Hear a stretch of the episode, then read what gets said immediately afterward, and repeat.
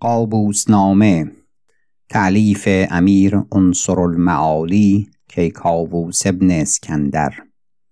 خوانده شده توسط حسین عباسی. قطعه دوم. باب سیوم. در سپاس داشتن از خداوند نعمت.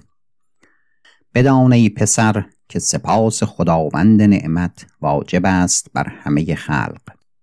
بر اندازه فرمان نه بر اندازه استحقاق که اگر همه همگی خود را شکر سازند هنوز شکر یک جزو از هزار جزو نگذارده باشند.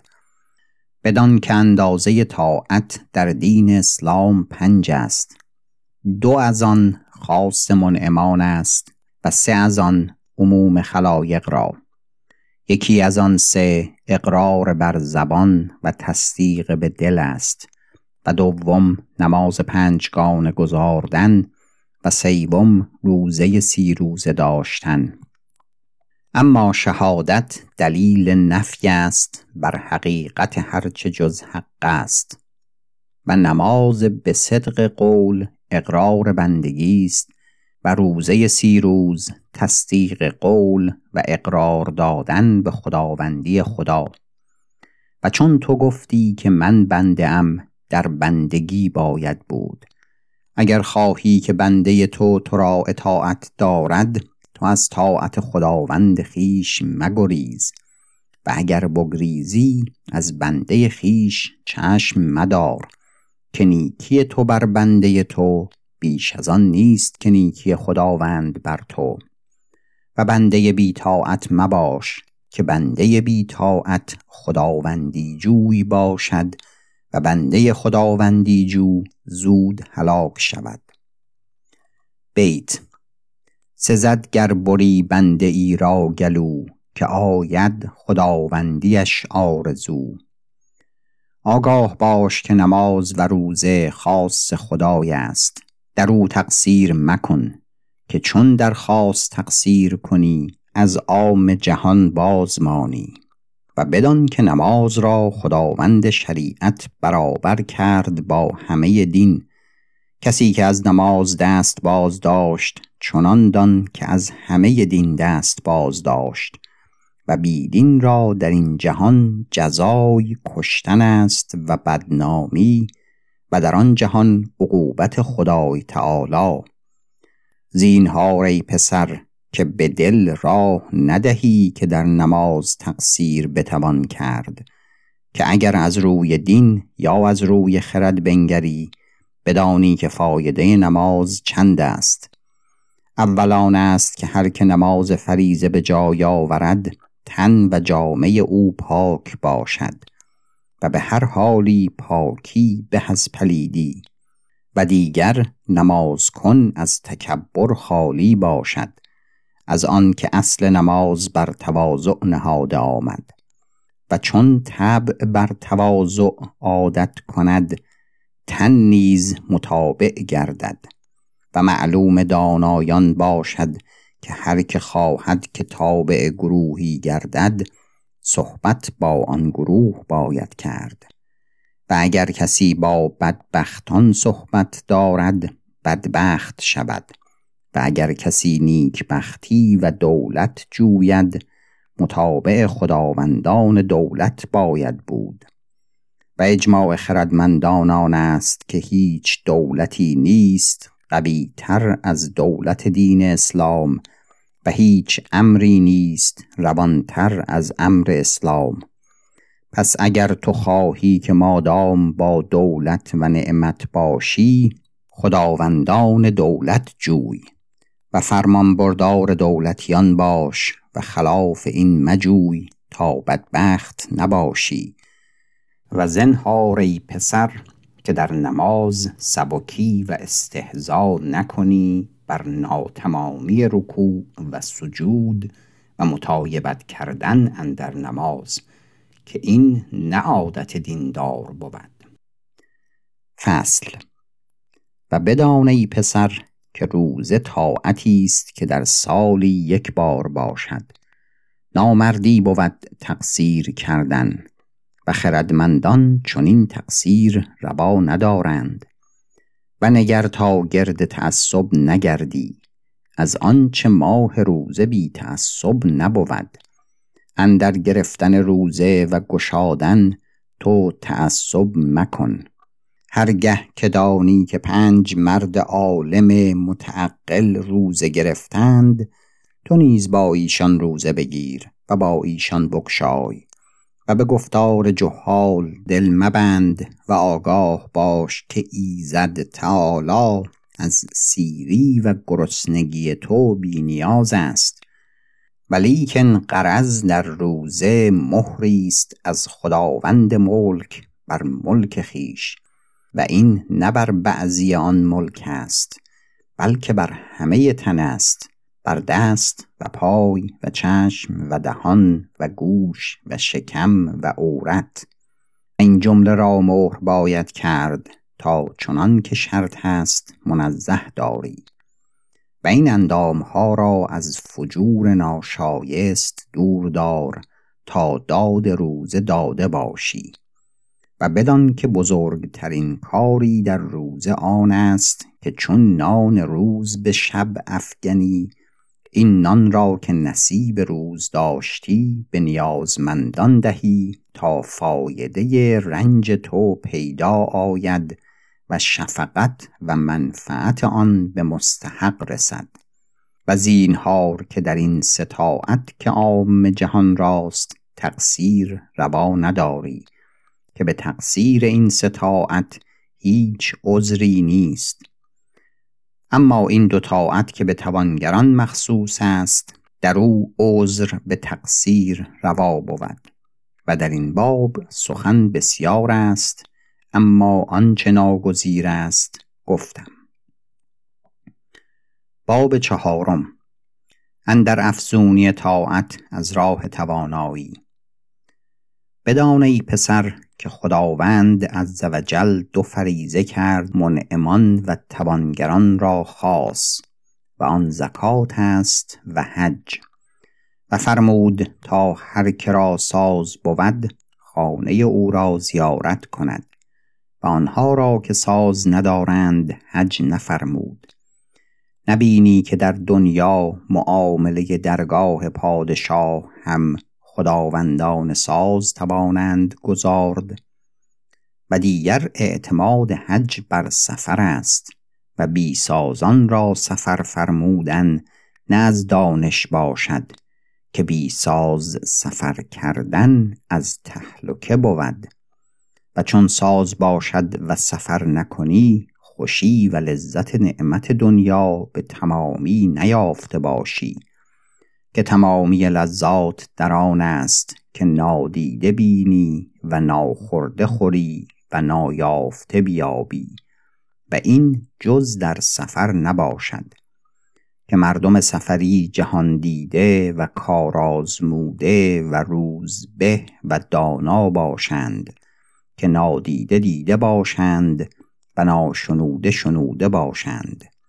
چنان که به عربی گفتند لیس الخبر کالمعاینه. پس آفریدگار تقدیر سفر کرد بر خداوندان نعمت تا داد وی دهند و به سزا نعمت او خورند و فرمان خداوند سبحانه به جای آرند و خانه او را زیارت کنند و درویش بی توش و بی ساز را نفرمود.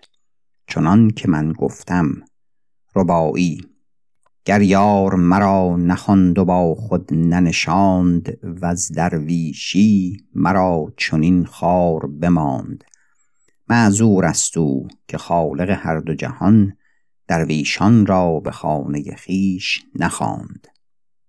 و بدان ای پسر که اگر درویش حج کند خود را در محلکه انداخته باشد. که هر درویش که کار توانگران کند چون بیماری باشد که کار تندرستان کند و داستان او به داستان آن حاجی ماند. حکایت شنیدم که وقتی رئیس بخارا قصد حج کرد و او مردی با نعمت بود و در آن قافله کسی از او مستظهرتر نبود و زیادت تر از صد شتر بار او می کشیدند در اماری نشسته خرامان و نازان. و قومی از درویش و توانگران با او همراه بودند. چون نزدیک عرفات رسید درویشی می آمد پای برهنه و تشنه گشته و پایها آبله شده. او را به آن ناز و تناسایی بدید. روی بدو کرد و گفت وقت مکافات جزای من و تو هر دو یکی خواهد بود و تو در آن نعمت همی روی و من در این شدت. آن رئیس گفت وقت مکافات هاشا که خدای عزوجل جزای من چون جزای تو دهد. اگر بدانستمی که مرا و تو را پایگاه یکی خواهد بود هرگز در بادیه نیامدمی. درویش گفت چرا؟ توانگر گفت من به فرمان خدا آمدم و تو به خلاف فرمان آمده ای مرا بخوانده اند من مهمانم و تو توفیلی حشمت توفیلی چون حشمت مهمان کی باشد؟ خدای تعالی حج توانگران را فرمود و درویشان را گفت ولا تقتلوا بایدیکم الی التهلکه تو بی فرمان خدای عزوجل به بیچارگی و گرسنگی در بادیه آمدی و خود را در مهلکه افگندی با فرمان برداران چون برابری کنی. هر که به استطاعت حج کند داد نعمت داده بود و فرمان خدای به جای آورده. پس چون تو را ساز حج باشد در طاعت تقصیر مکن و ساز حج پنج چیز است مکنت و مدت و حرمت و امن و راحت. چون از اینها بهره یافتی جهد کن بر تمامی. و بدان که حج طاعتی است که هیچ گونه بر نخیزد چون مکنت بود. و بدان که خدای تعالی زکات دهندگان را مقربان خود خواند و مردم زکات دهنده در میان دیگر قوم چون پادشاه است در میان رعیت که روزی ده او باشد و دیگران روزی خار و بدان که خدای تعالی قادر است بر آن که همه مردمان توانگر باشند اما حکمت چنین بود. که بعضی توانگر باشند و بعضی درویش تا منزلت و شرف مردمان پدید آید و برتران پیدا شوند. چون پادشاهی که یک غلام را روزی ده قوم کند پس اگر این غلام که روزی ده باشد روزی را بخورد و ندهد از خشم پادشاه ایمن نتواند بود. همچنین اگر منعم روزی بخورد و زکات ندهد از خشم خدای تعالی ایمن نتواند بود. و زکات در سال یک بار است بر تو فریزه اما صدقه افزونی طاعت است. اگرچه فریزه نیست اما در مروت و مردمی است. چنان که می‌خواهی میده و تقصیر مکن. که مردم صدقه ده در امان خدای باشند و ایمنی از خدای تعالی غنیمت باید داشت. و زنهار باد بر تو که در نهاد حج و زکات دل به شک نداری و نگویی که دویدن و برهنه گشتن و ناخن و موی چیدن چراست و از بیست دینار نیم دینار چرا باید داد و از گاو و گوسفند و شتر چه می خواهند و قربان چرا کنند؟ از این جمله دل پاک دار و گمان مبر که هرچه تو ندانی آن خیر نیست که خیری خود آن است که تو ندانی و ما ندانیم. به فرمان برداری خدای عزوجل مشغول باش. تو را با چون و چرا کاری نیست؟ چون فرمان خدای تعالی به جا آوردی حق مادر و پدر بشناس که فرمان خدای تعالی است باب پنجم در شناختن حق مادر و پدر. بدان ای پسر که آفریدگار چون خواست که جهان را آبادان دارد اسباب نسل پدید کرد و شهوت جانور پدر و مادر را سبب وجود فرزند گردانید. پس به موجب وجود بر فرزند واجب است به جای آوردن حق ایشان. و تا نگویی پدر و مادر را بر من چه حق است؟ ایشان را قرض شهوت بود و مقصود نه من بودم. که بیرون از شهوت ایشان را بسیار شفقت است و بسیار تحمل کردند حق کمتر مادر و پدر آن است که واسطند میان تو و آفریدگار تو. پس باید که همچندان که آفریدگار خود را حرمت داری واسطه را در خورد آن حرمت دار. و فرزند مادام که خرد باشد از حق راه نمودن و از مهر مادر و پدر خالی نباشد. و خدای عزوجل اینها را اولوالامر می‌گوید و به یک قول در تفسیر چنین خواندهام که اولوالامر مادران و پدرانند که حقیقت امر به تازی دو است هم فرمان است و هم کار است و اولوالامر آن بود که او را هم فرمان بود و هم توان و پدر و مادر را توان است به پروردن تو و فرمان است به نیکی آموختن تو. ای پسر رنج دل مادر و پدر خار مدار که آفریدگار از اسمه به حق پدر و مادر بگیرد.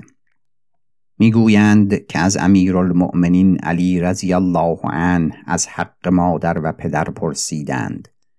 گفت که این ادب که ایزد تعالی در مرگ پدر و مادر پیغمبر صلی الله علیه و سلم نهاده گفتند چه فرمود که اگر ایشان روزگار پیغمبر صلی الله علیه و سلم دریافتندی بر پیغمبر صلی الله علیه و سلم واجب بودی ایشان را برتر از خود نشاندن و تواضع کردن و فرزندی بنمودن. آنگاه این سخن ضعیف آمدی که گفت انا سید و ولد عالم ولا فخر. پس پدر و مادر را اگر از روی دین ننگری از روی مردی خود نگر. که پدر و مادر سبب نیکی و اصل پرورش تو اند چون در حق ایشان مقصر باشی چنان نماید که تو سزای هیچ نیکی نیستی. که آن کس که او حق شناس نیکی اصل نباشد نیکی فرع را هم قدر نداند. با ناسپاسان نیکی کردن از خیر کی باشد؟ تو نیز خیر خود مجوی و با پدر و مادر خود چنان باش که از فرزندان خود طمع داری. زیرا که آن که از تو زاید همان طمع دارد که تو از پدر داری. که مثل آدمی چون مثل میوه است و مادر و پدر چون درخت. هرچند درخت را تعهد بیشتر کنی میوه نیکوتر دهد. چون مادر و پدر را آزرم بیشتر داری دعا و آفرین ایشان در حق تو زود مستجاب گردد و به خوشنودی خدای عزوجل نزدیکتر باشی. و زینهار که از جهت میراث مرگ پدر نخواهی که بی مرگ مادر و پدر آنچه روزی تو بود به تو رسد که روزی مقسوم است. به هر کس آن رسد که در ازل قسمت شده است. تو از بحر روزی خود رنج بسیار بر خود منه که به کوشش روزی افزون نگردد که گفتند الرزق بالجد لا بالکد. و اگر خواهی که از بحر روزی از خدای عزوجل خشنود باشی بامداد به کسی نگر که حال او از حال تو بتر باشد تا دایم از خدای عزوجل خشنود باشی. اگر به مال درویش باشی در آن کوش تا به خرد توانگر باشی که خرد از توانگری بهتر باشد. که به خرد مال توان ساخت و از مال خرد نتوان ساخت. و جاهل از مال زود مفلس شود و مال خردمند دزد نتواند برد و آب و آتش هلاک نتواند کرد. پس اگر خرد داری هنر آموز که خرد بی هنر چنان باشد که مردمی بی جامه و شخصی بی صورت و کالبدی بود بی جان. و گفتند الادب و صورت العقل. پایان قطعه دوم.